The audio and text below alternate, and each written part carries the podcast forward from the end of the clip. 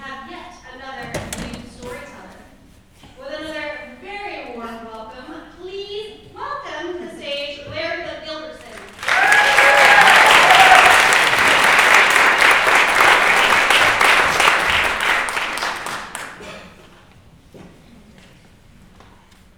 I grew up many years ago in suburban Chicago when kids were free range, offering up their own devices in the summer, no scheduled activities, no summer camps, free to roam the neighborhood, mostly unsupervised. You don't see that very much anymore.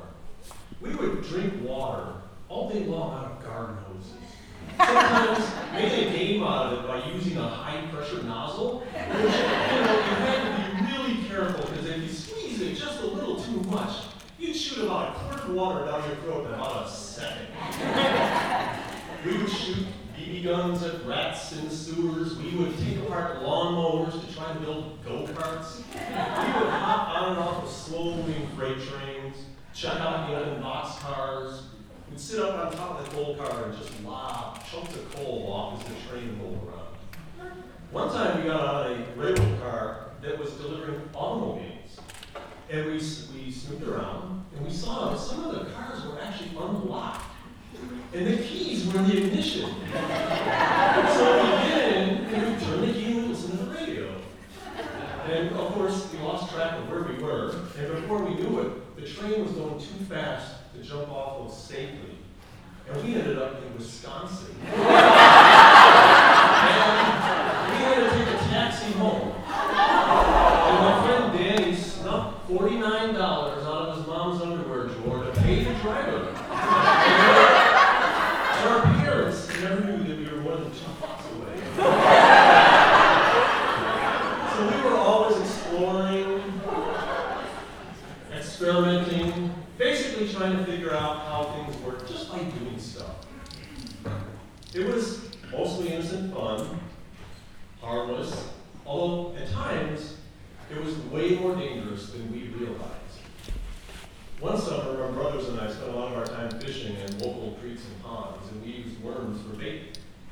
My oldest brother, Don, had an ingenious way to catch a lot of worms, and went like this. First, you turn on the sprinkler, water the lawn for a good long time, at least an hour, get really wet. Everybody knows that worms come up to the surface when the ground is saturated with water, so they don't drown. But Don had an ingenious trick, a really clever trick to get a whole lot of worms a whole lot faster. And I have to warn you, do not try this at home. You get two steel rods, Oh, yes. drive them. two steel rods, drive them into the wet ground two or three. Then you get an extension cord. And, in those days, extension cords had two wires that were pretty easy to peel apart. So you just peel them apart, hook one wire to one rod, the other wire to the other rod. Go into the garage and plug it in. And this creates a mild electric field in the wet ground that drives the worms crazy. They come wriggling right out, out of the ground really fast. It's amazing. It really worked great. The problem was the plug, our old extension cord was in kind of bad shape, and when we plugged it in, we weren't always sure if the current was really flowing. You could just put your hands on the wet ground and you could kind of feel a tingle, but it wasn't that obvious.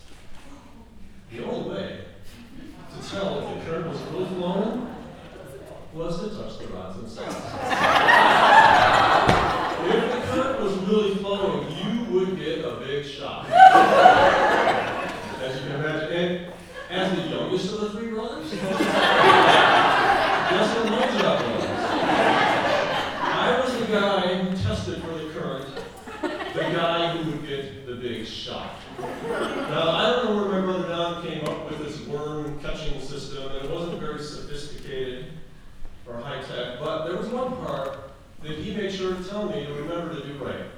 He told me, when I touch the rods get the big shock, make sure I touch them with the backs of my hands. He didn't say why, but I could tell by the way he said it that it was important. So I made sure every time I touched those rods, I touched them with the backs of my hands. So we did this for a little while in the afternoon, and every now and then we would pick up the rods and move them someplace else in the yard to get more worms, keep sprinkling, and every time we moved it, we had to test the system, and that was me. I would touch the rods, and I would get a big shock. A while later, the neighbor boy wandered into the yard, bored looking for something to do.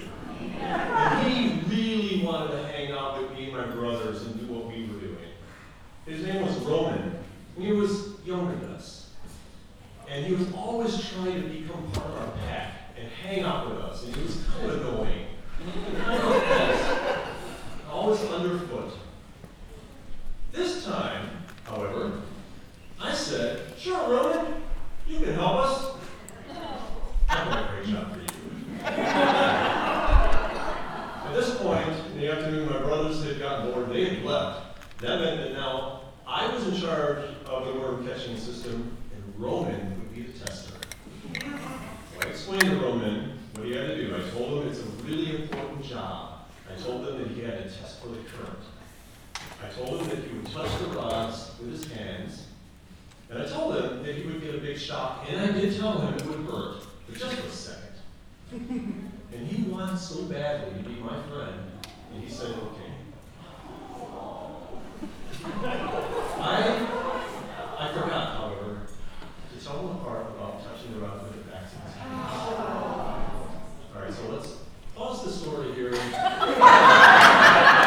Just a, a moment of science. I wasn't a scientist back then, of course, I was a kid, but I'm a scientist now, and so I'm fascinated about the scientific basis of things like this. So it turns out an alternating current of at least 10 milliamps flows through human tissue, amazing physiological changes happen. It causes the muscles and the nerves to go into a sustained contraction that will last as long as the current is present.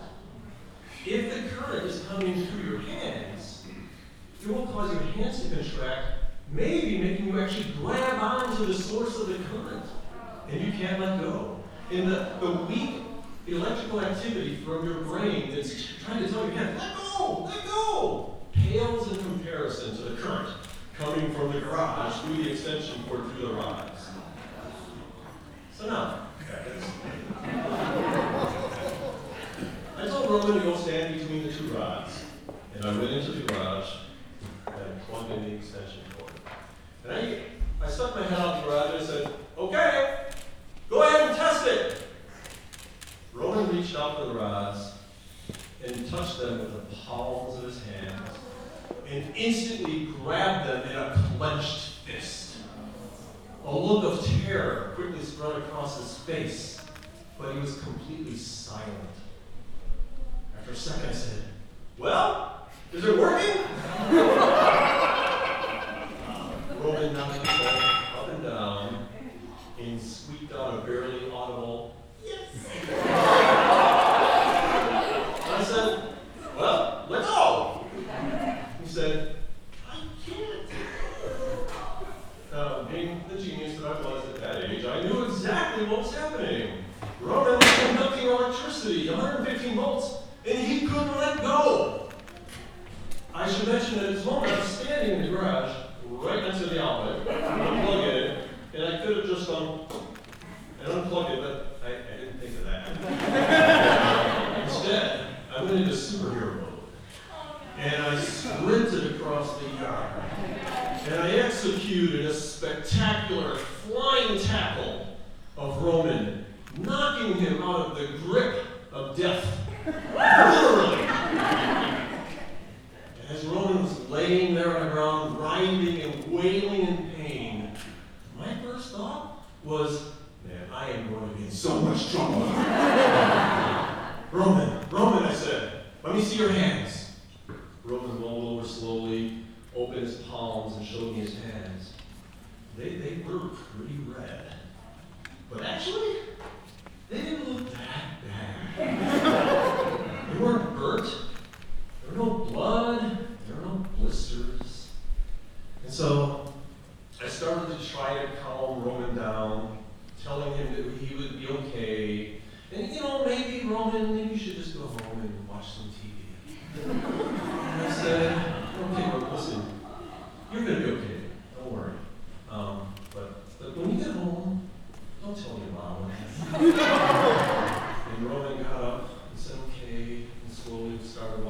to his house.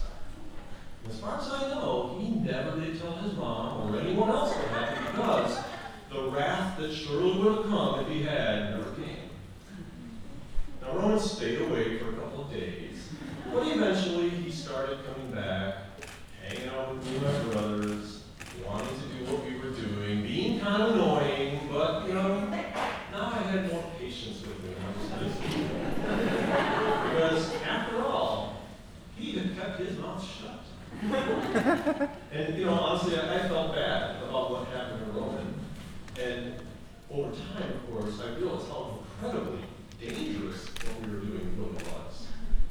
Later that summer, Roman got revenge in a way when he shot me right between the eyes with what he thought was an unloaded BB gun.